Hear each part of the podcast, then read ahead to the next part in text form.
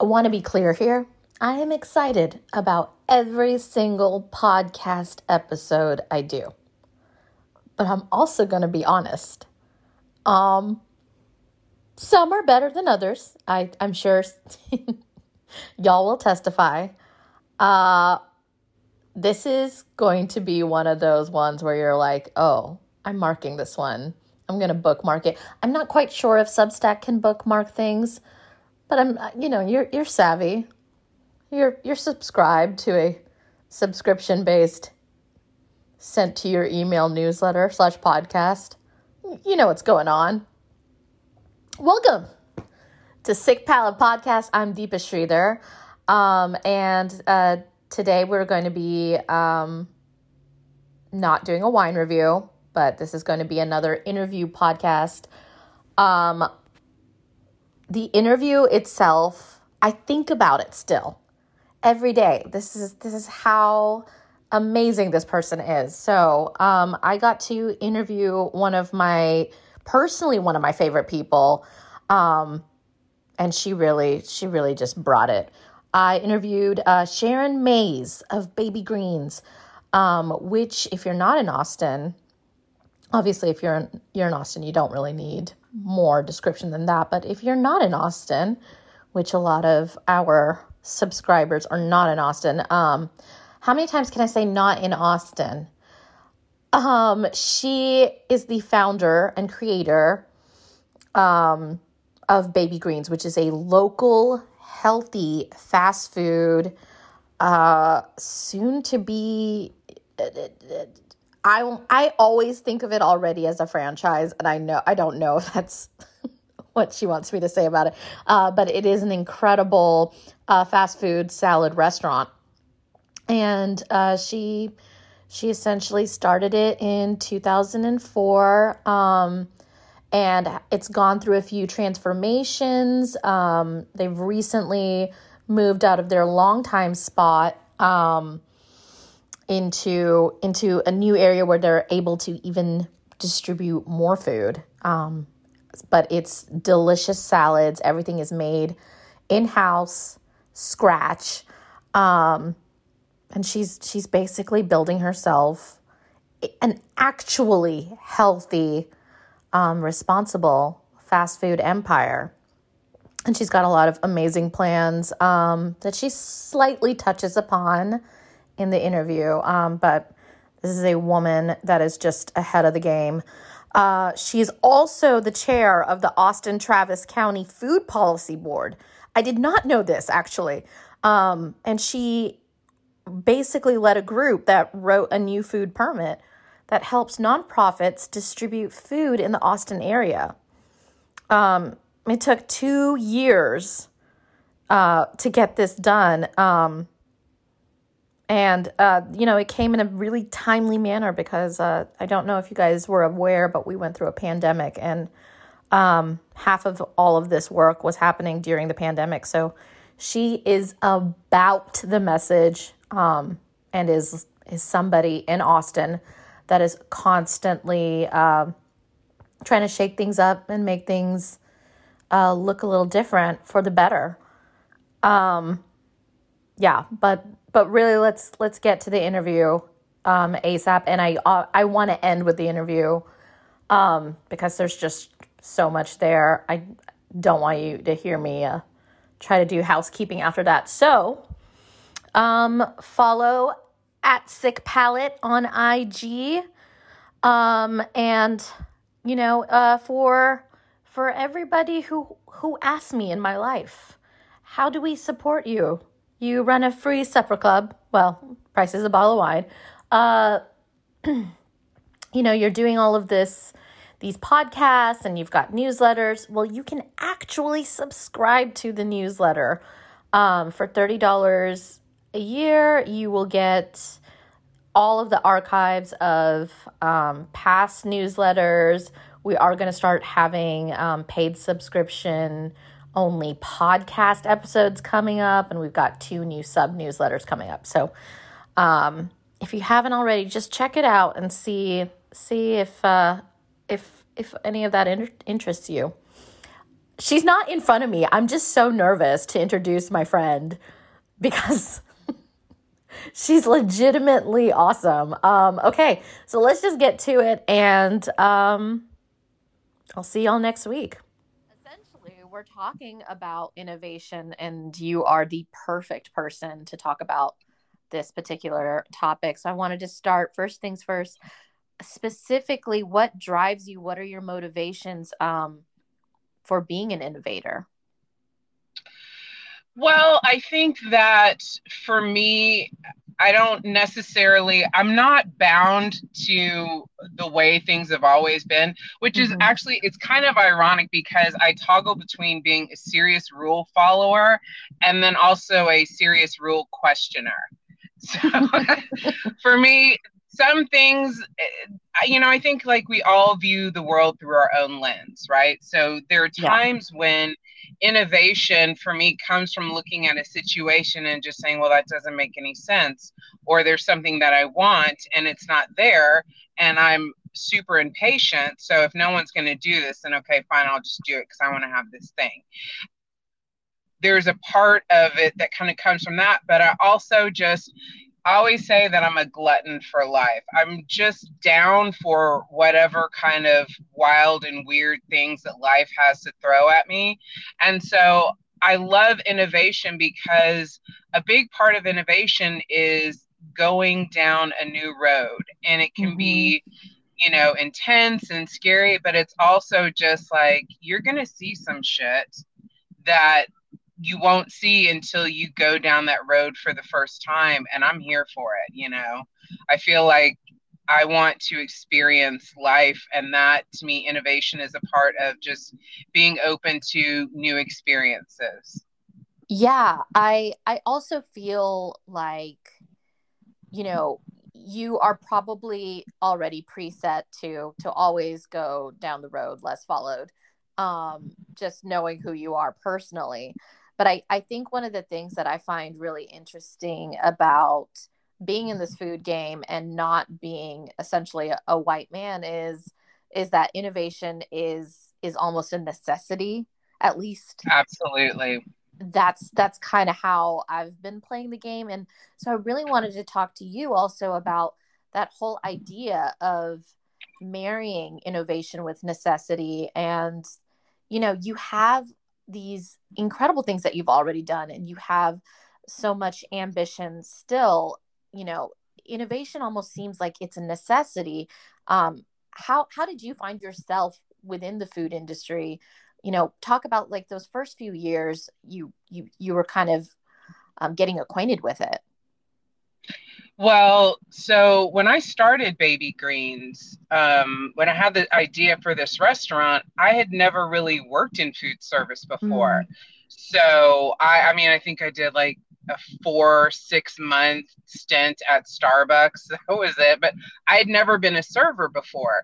And so I worked at, at uh, Chipotle for a year and, and tried to absorb as much as I could. But then when I started the restaurant, I was very much on my own at that time because even just in my friend circle, not only did I not really know anyone who worked at a restaurant, I didn't really know anyone who was an entrepreneur. I mean, this mm-hmm. is, you know, to date myself here, this is in the early aughts. And so it just like side hustle wasn't a thing. I come from a generation like Gen X you know, we were all told like, oh, work somewhere for 20 years and then start your own thing, which is yeah. a seriously stupid idea. um, so, I mean, seriously, because here's the thing about starting a business you should start a business when you don't mind eating ramen because guess what you're going to eat a lot of ramen and you know so it's probably better that you have only your own mouth and maybe a pet to feed mm-hmm. when you do mm-hmm. this because it doesn't make sense so when i started baby greens there were so many things that were just kind of you know i had to i was really on my own so a part of innovation was just i didn't know how to do stuff and I always tell the story of the loop. And a loop is what is a piece of equipment that gets buried under a drive through. So when you pull up to a drive through window, it's mm-hmm. what alerts the people inside that someone is there. but I didn't know what that thing was called. And for two years, I did not have anyone to ask. Anytime I went through a drive through, I'd be like, hey, what's that thing? How does that thing go wow. off? And of course, are looking at me like I'm insane. and I just, and so I rigged so many different ways to make it work because I didn't know, I didn't know what the word was. I didn't know how to mm-hmm. get it. And it was just like, you can't Google talk at menu board and get anything substantial and literally i was uh, i think i was in a conversation and someone said the word loop and i mean i turned around so fast i was like what does that word mean and then they tell I mean, you want to talk about I like flew out of my seat to go Google Austin loop install. And I mean, so there was a big part of when I first started at Baby Greens, I just didn't know what I didn't know. And so there were things that I could figure out and and just kind of came together. But then there were things that just I didn't know what the words were. I didn't know how to make it work. And so I had to just create it. And so I spent a lot of my first few years just wondering, am I doing this right? I'm I'm making decisions in a bubble, which is not typically a good idea. And you know, your employee, at least my employees weren't going to say to my face, like, that doesn't work. They probably said it behind my back, but, you know, no one would say it to my face. And so I spent a lot of time walking around just like, God, I hope this is, I hope this is the right way to do it. And then I just kind of got to a point to say, this is the way I'm doing it. And if it's way, then oh well. I mean, there's more than one way to win the war. So this is how we're doing it until I can figure out a better way to do it. And so the thing about baby greens when I first opened, um, you know, when I first had the idea for baby greens, the funny part of it is is that this was before food trucks were a thing and i remember yeah, telling wow couldn't find a I, I wanted it to be drive through only. It was very important to me that we were drive through only because I mm-hmm. wanted to only serve salads. And you know, marketing is my background. So from a marketing slash buyer behavior perspective, most people dine in pairs. So the idea that I could find two people who both only wanted a salad was definitely a very small pool of customers, which is why most sit down salad restaurants have like sandwiches, potatoes, you know, pasta, blah, blah, blah. I didn't mm-hmm. want to do any of that stuff because I wanted it to be affordable to a fast food customer. So it was very important that we be drive through only so that people could come solo and get what they wanted. And so I couldn't find a building. And so I remember telling my best friend, I told him, I said, you know what? I'm thinking about getting like, they weren't called food trucks, they were called taco trucks. I'm going to get like one of those taco trucks and I'm going to paint it green and I'm going to put vegetables on top of it. And I'm going to drive it around and sell salads. And this was the point at which like everyone was tired of my nonsense. And looked at me like you are fucking insane. I mean, the idea he's no one's gonna buy a salad out of a moving vehicle. I'm like, why are they you? You so ahead of your time, even then. Yeah, but I'm like, this will be. I'm like, this will be so hilarious. It'll be so funny. I mean, like the ice cream man, but with salads, and it was just. Ah. And everyone's just like, okay, too far. You know, like this bride has gone too far. And so it was just kind of this thing of saying, like, how do I get this to the people that I want to get it to. And so mm-hmm. once we opened up, the end of my first year, our our sales year over year for like the first three to four years, the the smallest sale increase that I had was 85%. And wow. so, I mean, you're talking about literally coming into work one day and all the systems I had in place no longer worked because we had just moved into the next category. And so I had to learn very quickly how to adjust a moving vehicle and just be like, this thing is in motion. And, you know, I have to change the way we order. Like in the very beginning, we hand wrote tickets, which is so insane to me. Um, mm-hmm. But we would hand write tickets and just so a part of that innovation does come from necessity of just saying, there was no model for me to to fashion my idea after. I had nothing. And so it was very frustrating but it was also very much like well i can do whatever i want because no one's doing this. So it's not like anything i'm doing is quote unquote wrong because no one is doing this yet. And if it works it works. If it doesn't then we'll just figure something else out.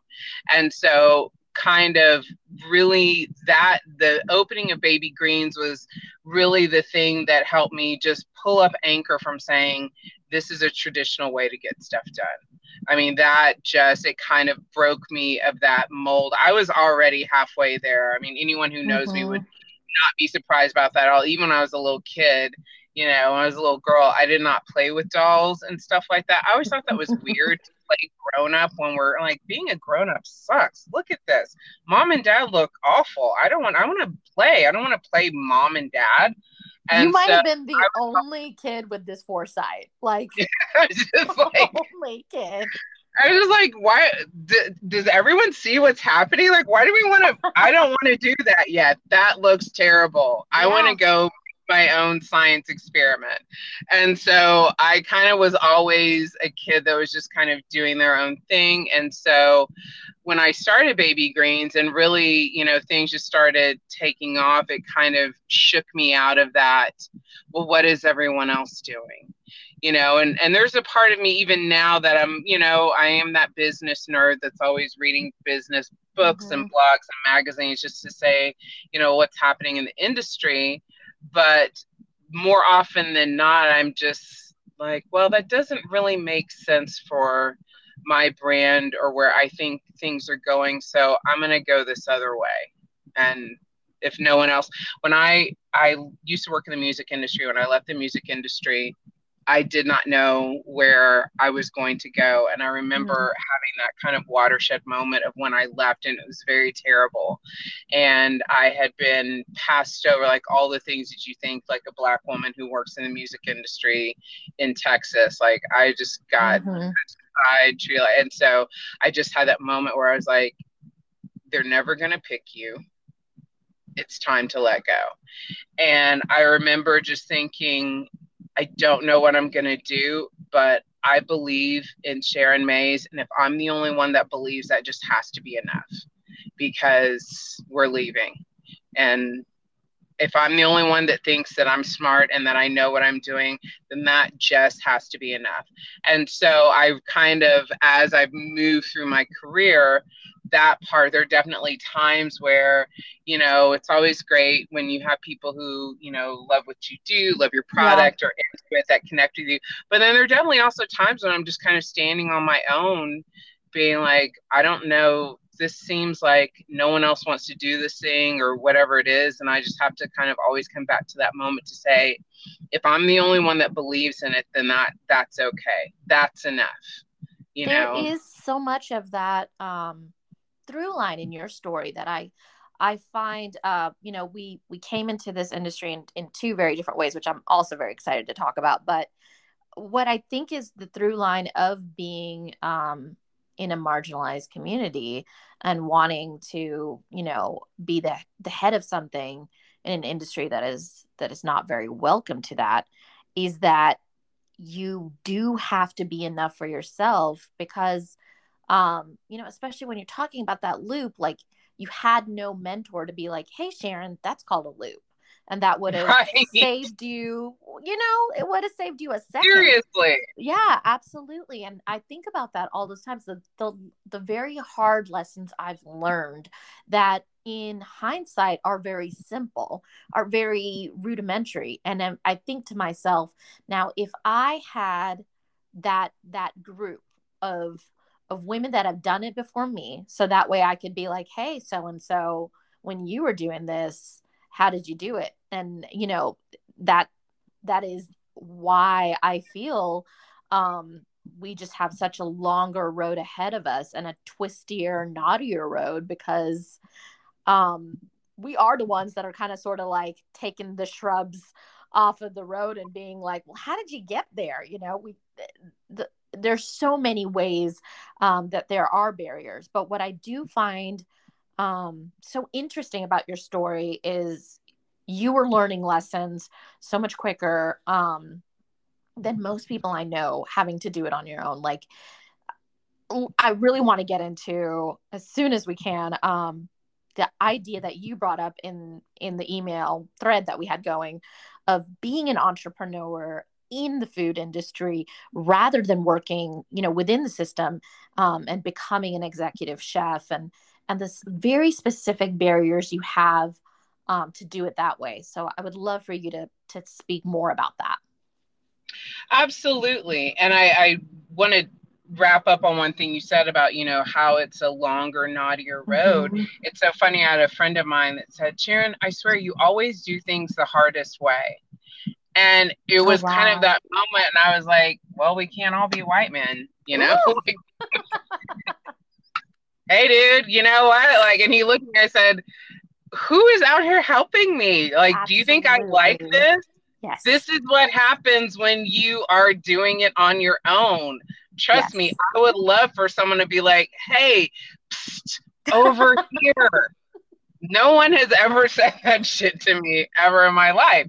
And so, you know, I I was talking with a, a girlfriend about imposter syndrome and I said, you know, I 100% imposter believe imposter syndrome is a real thing. And yeah. she said you feel like you ever suffer from that? And i said absolutely not. And she said why? I said because i've had to kick down every door i walk through. And it would never occur to me that i don't belong there because i had to force my way in. I said so a hundred percent imposter syndrome but there's also a thing of saying like you know people be like oh you know you're so confident. It's like yeah i had to be Wow. I had wow. to be the one to believe in me because the invitations weren't pouring in, you know, when I was first starting out. So I had yeah. to be like, you know, I'm such a badass. How could you not have me here? Absolutely. You know? Which thankfully so, in your case was true. So I mean, that's just like that was the, that was a path I, I took. And so when you talk about, you know, the road to becoming, you know, a, a restaurateur and mm-hmm. working in the food industry. And you know, even when I had when I had the idea for Baby Greens, a hundred percent, I couldn't even really cook at that point like I knew I wanted that, but I I was still not very. I I taught myself how to cook, which mm-hmm. the irony of that is that my father was an amazing cook, but of course when he wanted to teach me how to cook when I was a teenager, I'm like, mm, I'm not interested. um, because yeah, I was a jerk. Uh, so you were a teenager. You know, I was a teenager. So yes. And I, in all honesty, my dad kind of wrapped it in like, "Oh, what are you gonna make for your husband?" I was like, "Oh, oh. no, that's not no, no, no, no." And so, yeah, yeah, yeah. Um, so when I, you know, decided that I really wanted to do this, I immediately started looking. It's like, well, maybe I should go to culinary school. Like, I don't know how to do any of this stuff. And all the culinary programs I looked at, like I just wanted to do salads. I didn't want to learn how to be a baker and do all this stuff. And just mm-hmm. so in the end, I just said, you know, I'm going to teach myself and I'm just going to, you know, learning is just reading and practicing. I can read and practice on my own. So I'm just going to read and practice and watch videos and mm. Figure it out. And so, um, and that's what I did. And so there was a part of it of coming into coming into the food industry very much an outsider. So, you know, I always believe there's pluses and minuses in every situation. So in that particular situation, you know, the plus is I'm not necessarily rooted in a lot of tradition that, you know, as we're seeing now with this pandemic, there are a lot of things that's happened in the restaurant industry that just flat out doesn't work. Yeah. And just because that's the way it's always been, and that's the way I was taught, and my boss taught me, and blah, blah, blah, everyone taught, you know. And so I didn't come in with that education. Um, I just came in as a person who was an entrepreneur and I had an idea. And, you know, the minus of that was also that I didn't have that education. So, you know, to not know how to really do things properly and have to figure them out on my own because I didn't have a mentor. And so I really feel like, though, you know, because of not only the type of restaurant that Baby Greens is, but just the reason why I created Baby Greens. I created Baby Greens because especially at the time in which this is happening, that, you know, healthy food and absolutely vegetarian food was not something that was happening in a fast food space, not even a yeah. little bit. And so to come at it from a person who has like a marketing and business background of saying that you know yes i need to learn how to make this food and it's very important to me that it tastes good and all that but just to also understand the brand that I created. I created a brand that happens to be a restaurant. I didn't create a restaurant and then turn it into a brand. I created a brand. And so, and that's a, a real different situation. Yeah. And so when we talk about things like innovation and and what the path looks like, it's very different also just because I came at it in a different way and um, to look at it saying like there's a, a huge hole in the marketplace. No one is serving this particular customer. Um, i think that if someone offered them something they would say yes.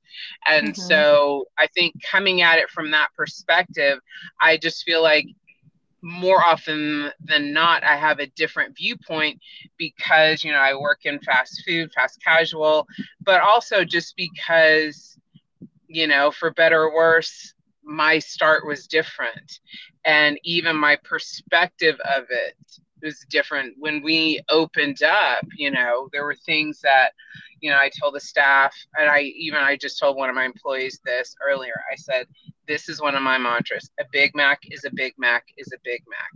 And the reason i say that is because the thing that makes fast food work is consistency. I mean, yes. this when you want to get down into the weeds of, you know, the difference of this restaurant is that the interesting thing about fast food is that the reason people buy fast food is not primarily because of the taste. I mean, you can look around the fast food brands and not be shocked by that information.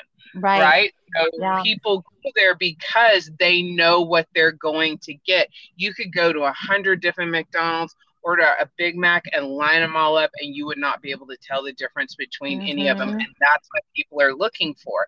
And so for me, it's like you come into this situation and say, I created Baby Greens to be a fast food brand because I want to get that fast food customer. I want people who are fast food customers to see us as an option. So that means that we have to walk and talk in many ways like a fast food customer, like a fast food brand. And mm-hmm. so it's mm-hmm. definitely one of those things of just saying, like, how do we do that when consistency is a really big thing? And you know we definitely bring a lot to the party. We have this beautiful food. It tastes really good. It's fresh. We have you know options for meat eaters vegetarians and mm-hmm. vegans. Like we're definitely doing different things. But at the end of the day it is a fast food restaurant. And I'm very attached to that. People, when we first opened, people said, "Oh, Baby Greens isn't really a fast food restaurant." I said, "It absolutely is a fast food restaurant." And and people would always look at me like, "Ew," because of course, you know, like that was a, a slur. Yeah, yeah, like ew, fast food. But you know what? Fast food is the largest away from home dining category back in i mean this is probably changed now with the pandemic mm-hmm. pre-pandemic 4% of the American population eats fast food every single day. So, wow. so, yeah, that's a lot of people. Yeah. And so, you know, to create, to come into that marketplace. And so that's the way my brain is always thinking about things. Like I'm always thinking about, like, I want to have very yummy food at Baby Greens. I want to look good, but I'm also just like my brain is always thinking on the level of, from a business perspective of my category, how do we play in this space and how do we win? You hit the nail on the head. I mean, as soon as you said I'm I'm a brand first, you know, um that that that really it, it gave me a little bit of goosebumps because this is something that you are not taught in the restaurant industry. The greatest con um, that I think the restaurant industry will feed its workers and the people that they do see that they have a little bit of ambition is that you can only do it through that system.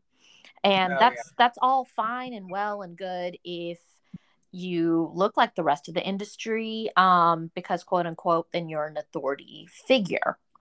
Um, but one of the things um, that was really difficult is you know, before I started my own supper club, that was also started out of necessity because I realized um, that I was being fed this dream of, yeah, we'll open a, an Indian restaurant together. Um, we'll, you know, you'll be executive chef, but it would never really be yours because right. branding is far more important than the actual physicality of that restaurant. And if you don't have that training, which I certainly didn't, um, but you did, then you are like, I mean, when you're when you're talking to me about the ways you thought about building your business as opposed to the way um, I did because I came from within that industry i mean you you were centuries ahead of me. Like i totally am now about the brand before anything else but that was a long hard road and i really am so excited for you to become this you know figure for for other women especially black women uh, who want to be in this food industry this very challenging industry and be able to have some sort of through line, some sort of roadmap here. Um, yeah, it's just it's to me. I'm just sort of like I, I, know I didn't give you any question to volley right now. I'm just sort of like basking in the idea of like I'm I'm feeling the change as we're talking. Do you know what I'm saying here? Like Absolutely. and I will say that was to me, that was the one kind of glimmer of hope that I held on to mm-hmm. when the pandemic started was that, you know, to be where I'm at and you know, as I said, I'm looking at this situation through my lens, and so to me, there's so many things. I'm like, why can't any, why can't other people see this? And so yeah. the pandemic came along. At least initially, everyone got cut off at the knees. And so I was mm-hmm. like, okay, everyone's going to be pulled down to the same level. And that means there will be an opportunity for change. And I think that whole part of, you know, thinking about your your restaurant, your brand, yourself, like really thinking about it that way. I agree with you. You know, when we talk about how the restaurant industry has been developed and and and how people of of all gender and ethnicity come up, mm-hmm. it's it's definitely when you take a step back and look at it, it's like this is not this was not a good plan. And it it never started out that way, right? It's like the first yeah. restaurant was, you know, someone who made a great insert, insert dish and mm-hmm. started making it for themselves and and you know we talk about you know the birth of this nation. You have immigrants and people who are like this is their trade. Yeah. they can make it good whatever. And so they're going to start selling it and that's how they're going to feed their family. And then it just kind of mushroom from there. I don't know if at any time prior to where we're at right now, the, the restaurant industry really took a step back and looked at itself and said, is 5% profit, is that that's a smart idea? Like that seems crazy why can't we do it another way? And so when you come into the situation where things are being done a particular way just because mm-hmm. that's the mm-hmm. way that they've been done and people are very attached to that way because that's the way they came up, that's the way they've learned, that's the way it's always been done, and blah blah blah. XYZ chef or restaurateur is a bazillionaire or is, you know, a right. Michelin star or blah blah blah. It's like this is how you do it. And so I don't know that there's ever really been a time where we said but is that is that the workable like is this the best way to do it? Is there another way to do this? And so for me i feel like that's when the plus of me being an outsider really benefits me because i come into it from a a marketing background. My very first question with anyone no matter what kind of business you're starting my first question is always who is your customer? And everyone is not a customer a customer is an actual metric adults 18 to 54 that make $75000 that's a customer not like people who eat salad. That's not a customer. Wow. And so because you know that so that's the way i that's how my knowledge came in. That's what you learn you know when you study business and marketing is that Mhm. this is how customers work. And so that's true no matter what product you serve. And i agree with you. I think it is a huge disservice to this industry that that is not something that is ever taught because at the end of the day it's not really about whether it's not always about i should say whether or not your dish drink food product is the yummiest thing out there Mhm. it's really Yeah. is your brand in the right position to be seen and attracted by the right customer base to make it profitable and so that's that to me is what it all boils down to. And so i i'm very excited about like gosh i hope you know this industry starts to see that because when i feel like when we see that when we look at it that way it definitely changes things. I feel like you know in this industry especially when you're an independent restaurant you know everyone's afraid of someone doing what they do or, or stealing their idea or what have Yeah. you but you know the thing I always say to that is like, and how many burger chains are there? Like, do you think that? I mean, seriously, How you many know, barbecue spots are there? how many barbecue? Like, I can't know? feed everyone. When we and so I I closed Baby. I opened Baby Greens originally in 2004. We closed in 2009, and so when we reopened, um, I remember I was getting interviewed, um, and the the reporter said there were something like 20 salad restaurants on on deck to open up in Austin like in a in a 12 month period. Oh, and so that you know I was like that's a whole lot of lettuce dude. And so he said you know um how how do you feel about that? Like does that make you nervous? I said you want to know what my response to that is? Man it feels good to be right because that is just telling me that I was right. I'm not afraid of that because that just lets me know that there are more people that are going to be introducing the type of food that I sell to more customers. Just in Austin, in the Austin metro area, there are millions of people. I couldn't feed them all, even if I wanted to. But if Yeah. there's other brands out there that are selling salads, that just means that salad is on the radar of more people option. Than if it's just me. If it's just me, then it's it's like when my best friend's looking at me like I'm a crazy person because I said I'm gonna paint a truck green and I'm gonna sell salads out of it. Like when it's just me, then I'm I'm the the outsider. You know, Yeah. I'm I'm the Yeah. person who doesn't make any sense. But when it's 20 people, then it's like, oh yeah, this is a real thing.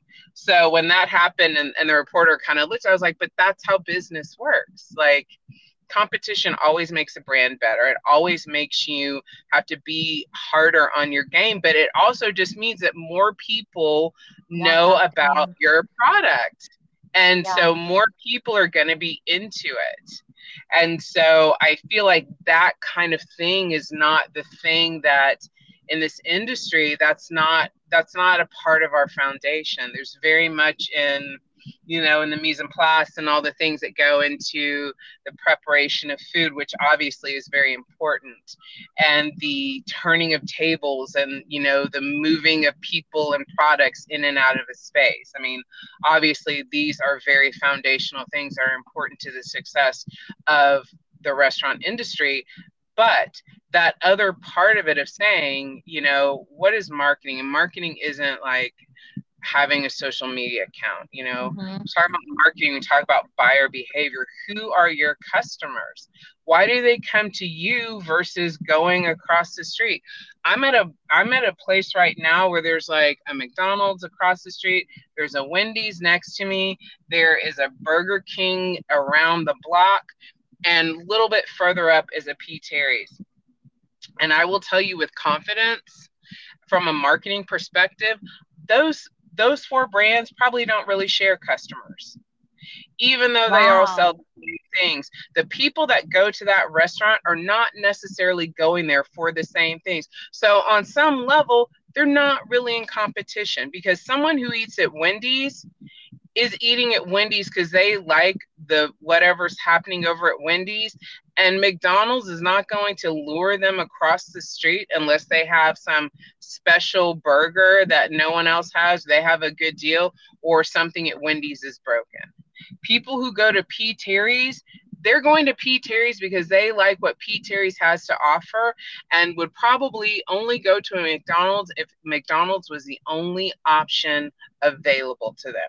And so that's what it means to be a brand. That means people, your people have found you and they want you, and they're not going to be lured away by the competition, quote unquote, because what you do, what you have, what you serve is unique to you and and it tastes good to them it's and that's like just like that's business 101 this is i this is i mean i feel like i'm learning a lot right right now and what i think is is so brilliant when you're breaking down the idea of branding is you are you are essentially your a brand is a community it, it almost sounds like where um, people people who identify themselves as a Wendy's person or a P. Terry's person. That is, in a way, a sub community. And so I find that really interesting. Um, and it and it makes a lot of sense of of why you would have the confidence because you you've understood this idea the idea of what branding is and it not being quote unquote like you know just an instagram account or, or whatever people kind of break it down to to make it now. Um, but it, it really is the idea that you know that you are a fully realized um, identity. Baby Greens is a fully realized identity, and therefore you can kind of be assured that other people, especially with when the data holds up, that other people identify as Baby Greens people. Does does that kind of then help you kind of identify who your regulars would be um, and it and it obviously would maybe play a part in like where your you know future locations would be and that sort of thing absolutely i mean when we were when i was talking you know when i built the baby greens that we had on on anderson lane and mm-hmm. so you know meeting with our architects and we're talking about you know what's it going to look like what's the feel and all that and i told them i said i want it to be nice but i don't want it to be too nice and they mm-hmm. just kind of looked at me and i said I want a, a dude in a work truck to know that he could come here too. So it can't look too nice. It's it has to look welcoming to yeah. everyone. I want it to look nice and welcoming and a place that you want to go to. But my customers are fast food customers, so it needs to look welcoming to a fast food customer. It's a new kind of spin on this. We definitely are, are an elevated product in the fast food game, but we're still trying to get fast food customers. And so our customer base is one part, you know, just traditional fast food customers, one part people who eat healthy who have been dying to go to a fast food restaurant forever because they have a fast food lifestyle and that, right. that they don't have a lot of time for lunch. And so, you know, when you kind of move between these two spaces, you really have to think about what is the customer experience of this. And if saying, like, you know, I want everyone to feel welcome here, and that's so it's to say that, you know, if we're a fast food restaurant, then that means on some level, I want to pull the people who are at Wendy's and like, I'm not going to Wendy's. I want to go to Baby Greens. I'm not mm-hmm. going to McDonald's. I want to go to Baby Greens. And so to say that we seem approachable and attainable in the same way those other restaurants do, but then we also have our brand, which is very bright and fun and upbeat and all of these things. And so, you know, really kind of understanding those two parts of it. And and then building you know building things across so even like when we when we have our menu mm-hmm. when i was you know we so like i think may is is national salad month you know every month is a food month. And so i said okay we're gonna have a, a new salad every week. And by the second week i was like this is not connecting with people. I was like these salads are too bougie. Like it's just not the kind of thing that people that fast food customers want to eat i had like i'm thinking too much of a person who want who is a salad eater but mm-hmm. i'm not thinking enough about a person who is a fast food customer and so you know for me i i kind of have to always go between those two spaces to say i want to you know i want to make something we're salad restaurant but people that come here, there are a lot of people that come here that I promise you would not describe themselves as a salad lover. Like my favorite customer, I love dudes in work trucks that come through baby greens. The very first baby greens, my favorite customer was this guy that he had this like enormous candy apple red SUV with spinners. and I'm not kidding when I say this man had like two teardrop tattoos on his face. Yeah, I was like, yes. he loved it. I mean, he and I was just so like, I want to know what this guy does. I mean, like I don't, but I do want right. to know what this doing when he's not here. I mean, it's just like the when that guy came through, and you know, of course, he's not a talker. Like he's very low key, very chill or whatever. But to me, I'm like, when that guy came through, I was like, I know that I'm on the right path because that guy, I can't even imagine what went through his mind to say, I'm going to go to a restaurant called Baby Greens and it's a salad spot. Truly. Uh, and, this, and so, this is incredible. To hear. And so that to me is like that's how I measure my success, you know, is to say like when the people that would not think of themselves as salad people come to the realization that in fact they are salad people that it's not people who like rabbit food. It's not just, you know, this uber healthy people. Yeah. It's just like you want something delicious to eat to go. And that's what we have here. And so I think that really kind of understanding that is a part of this industry that I feel like should so much more time should be spent on that to say really connecting with your customers because connecting with your customers goes beyond table touches you know it goes beyond yeah. you know friendly service and and food that is beautiful and all that because yes i mean obviously those things are great but the thing i also say can on the other side of that coin is how many people do you think that are are waiting in line at McDonald's, which is a hugely successful brand? How many table touches do those guys? You know what I'm saying? Like, how many times do those guys get like a great big smile? I mean, how I always do they meet Ronald McDonald? You're saying exactly, and so it's like they're not even going there for that. Yeah. That's even on their radar, and I would say that's true for most fast food restaurants in the game. And so it's not that those things aren't important, but they're not the most important thing. And so, I mean, of course, every dining category has its its different, you know, the thing that's most important. You know, for fine dining, of course, consistency is not the same as it is in fast food, obviously. But the point that I'm making is that it's your brand and understanding your customer and even as i'm like working on working on a virtual brand to launch like this is the part of it that i'm still kind of nailing down is to say you know who are these people that are going to come here? And and how are they going to like what are they what's their motivation going to be like? How are they going to feel about what is their expectation? You know knowing your mm-hmm. customer means like how often is this person going to come through your door? What are they going to expect when they come through your door? How much money are they going to want to spend to feel like that was a good value? And really understanding that honestly i feel like you should know that before you put your menu together because knowing that information also determines what your menu is not the other way around um i really want to first get a, a great definition of virtual branding. Um, so this is something, this is an idea that you're working on. Um, but I, me alongside, I'm sure a bunch of listeners, when you say virtual brand, what is the difference between a virtual brand um, and baby greens currently? Um, and if you can just kind of educate us a little bit here. Sure. So, a virtual brand, a virtual restaurant, you could sometimes hear it as a ghost restaurant. Mm-hmm. It's basically a, a restaurant that doesn't have a physical location. It only exists on the interwebs.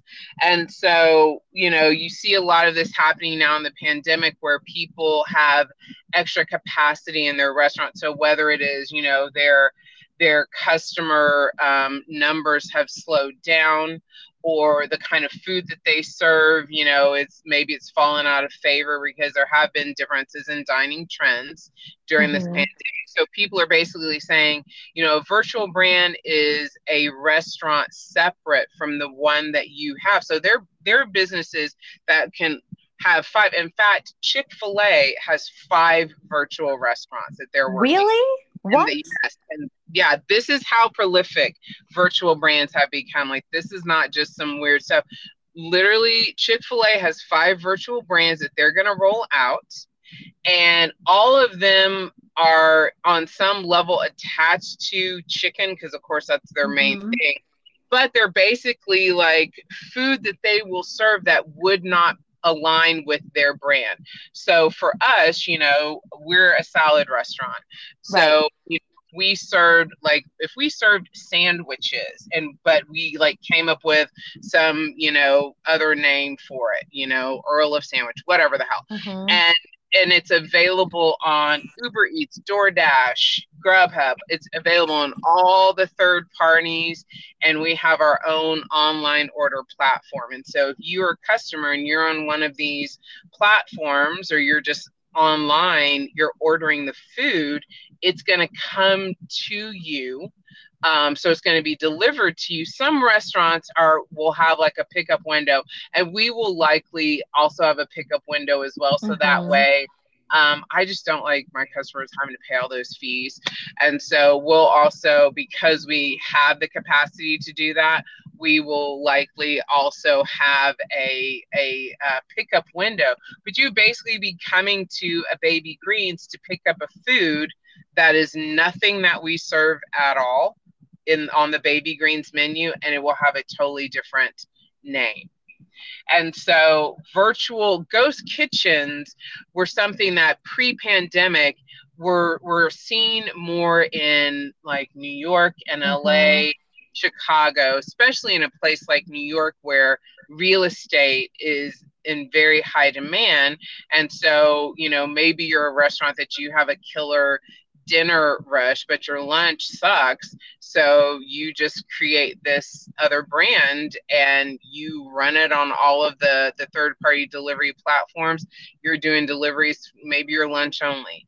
Now the the game, of course, you know, the the bigger brands have gotten into it. So now there are virtual brands out there that are literally only exist virtually and you so if you had a restaurant you could pay to make their food and so they've already got a platform so they might already have you know a brand that exists so they have their own marketing and they will show up on all of the the virtual platforms on on the Uber Eats and stuff like that.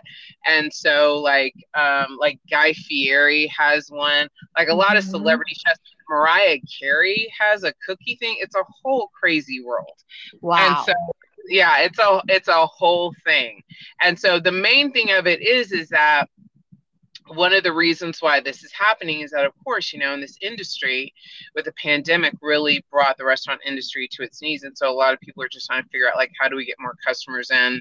You know you had Mhm. restaurants that were not able to do anything. There were a lot of restaurants that their food didn't translate into takeaway or delivery and so they needed something and so that's kind of how this how the the idea of a virtual brand began to spread and so now you know this is an industry that is projected to do like 14 billion in revenue by 2030 which is in 8 years i mean so that's like how quickly this is spreading because you know and now you also have established brands that have their own restaurant and Yeah. they're they are basically expanding via virtual kitchen as opposed to um, like franchising so you have Less overhead.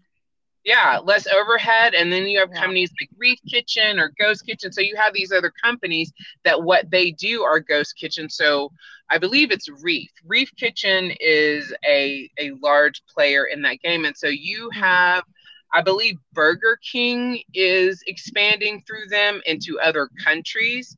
And so in that regard, you don't have to go through the whole um, all of the steps that are attached into a franchise. A franchise is definitely a very evolved business relationship.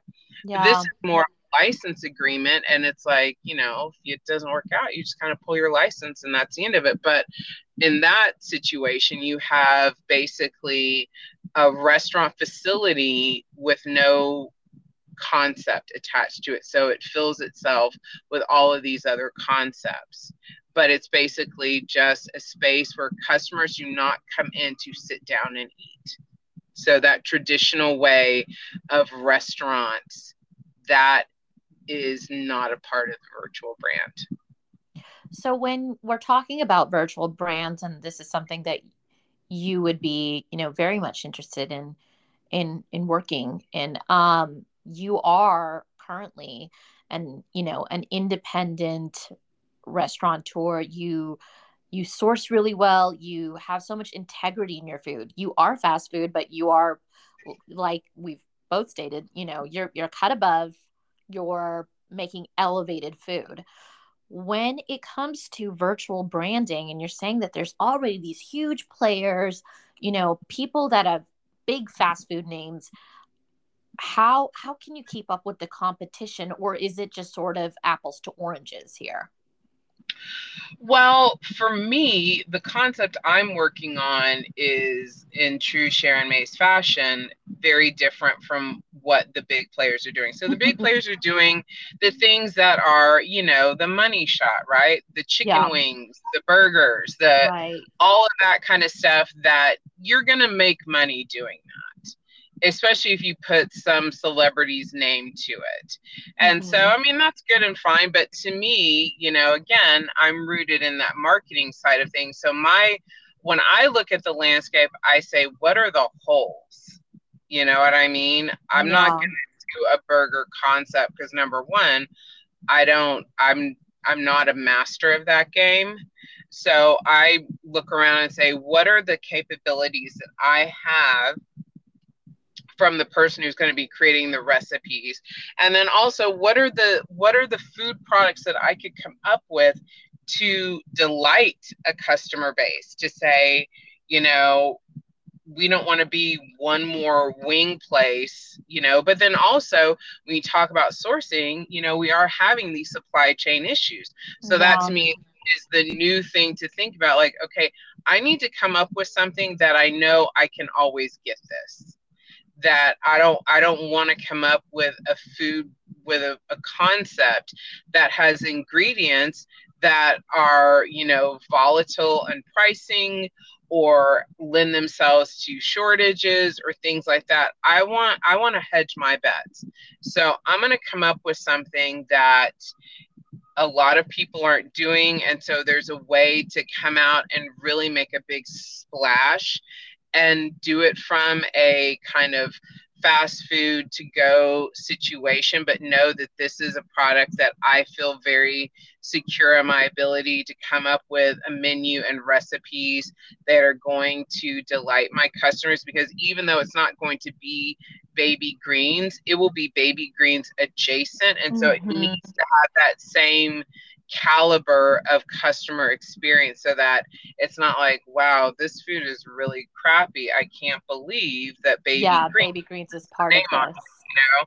And so that's it's that part of it. But for me also you know i i have over the years developed a bunch of different restaurant ideas and i'm like you know i would love to develop restaurant ideas i'm more into coming up with a concept than i am with the building of a restaurant chain mm-hmm. or even building a, a restaurant brand and so the part that i'm intrigued about is not only you know kind of shoring up our revenue stream um, but also gives me a chance to test out some you know new restaurant concepts to say like i wonder if this thing has legs because that is one of the the great things about the pandemic is like if it doesn't work you just be like oh corona you know oh we're doing that and it's corona it didn't work out.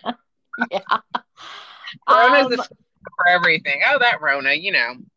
That rona honestly who hasn't used corona at this point to, exactly. to sometimes massage the truth a little bit here exactly there, you know um you deftly um essentially kind of closed out this interview for me because you're just you're you're kind of an all-star. So thank you for being the all-star that is you. Um because typically i end this with asking what your future plans are but i love that you know i i feel like me and the and the rest of the Sicc Palette listeners know where your head is at and i love that for innovation to exist you're you're totally open to pivoting and and constantly readjusting um, where you are at where your business is at um, but before we close out, I wanted to um, give you give you an opportunity to plug some some stuff for Baby Greens or whatever else you've got coming up, um, and where people can find you IG wise. Absolutely. So, me personally can be found on all the socials at Miss Sharon Mays, M A Y S Mays. And then, of course, Baby Greens is Eat Baby Greens um, on all the social channels.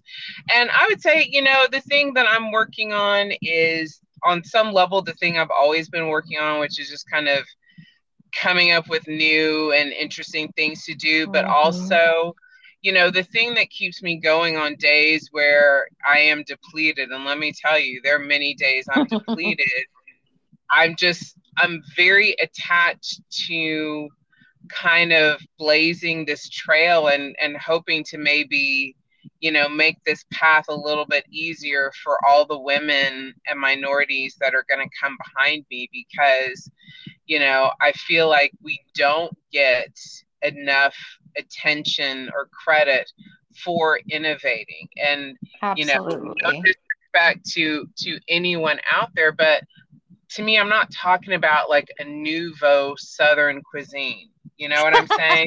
like, wow, shots fired here. well, you know, because it's one of those things of saying that um, this, this is a story I will have to tell you offline because it's pretty hilarious. But the punchline of it, it is I was going to get um, some surgery, and the doctor is talking to me beforehand. He has horrible bedside manner, and so he says, you know, he's trying to make small talk, and he's definitely not interested. And so he says, "So what do you do for a living?" And I said, "I own a restaurant." And it is the first time this man looks up at me, and his face lights up, and he says, "Oh my gosh, do you serve soul food? I love oh fried God. chicken." What? it's just like I was like, am I being punked right now? Absolutely. And so, and so I'm just like, I can't believe this man's about to like open me up. Like, this is a bad idea. And so I said, I said, no, um, actually, my restaurant serves salads. And the part that was, I mean, almost comical to me was the look on his face when I said oh I serve salads. Like, do you know that you're black? But the point of that is is that why couldn't it be me? You know? Like maybe me and people who look like me have more to offer than what we have been told to expect. And there's nothing wrong with that. I love soul food too. I'm from the south Absolutely. you know? But i'm just saying like there are more colors to paint with on our palette. And I want very much for people to not be surprised anymore that the woman who started a drive through salad restaurant looks like me. I think you've I named this episode. To, you know, I, I want people yeah. to, to, at any of us, look up yeah. if someone met you and whatever, whatever it is, whatever it is you're doing, no one would be surprised. Be it the most amazing Indian food I've ever had in my entire life, or be it something completely different. I, w- yeah. I want a world where no one is surprised by that. Why can't it be like, me? Yeah. Why can't it be me? You know, it's just like I'm Absolutely. talented. I have something to give. And so on the days when I'm just like, uh, it's so rough, I could definitely go work for someone else and make more money and have a whole lot less to worry about. But I'm very committed on trying to clear this path a little bit because we all have something to give and I want I want that to not be so special. I don't want to be so special. One of the reasons why I'm so special is because no one expects it to be me. I don't want to be special anymore. I want to be just like, oh yeah, it's that chick. Cool. And no one be surprised by it other than my amazing personality, obviously. Yeah, I was about to say, unfortunately, Sharon, no matter what, you will be very special. But that is a, a that is because you are you are one of a kind. Um, thank you so much for doing this. I cannot wait to see you. Um, so a little bit behind the scenes, y'all. We're uh, we're talking uh, right before the next Sicc Palette Supper Club. So this is a week before this is going to drop. Um, so I am going to be able to see Sharon in Yay! two months. I haven't seen her, so I'm so excited to catch up um, and talk about all the things that we can't talk about on a podcast. Um, Absolutely. a glass of wine in our hands. So I'm Absolutely. looking forward to it. Um, Sharon Mays, you are so special, and I cannot wait to see all the things you do that will make other people not as special in a very good way. You are the best. Well, thank you for having me. I appreciate it.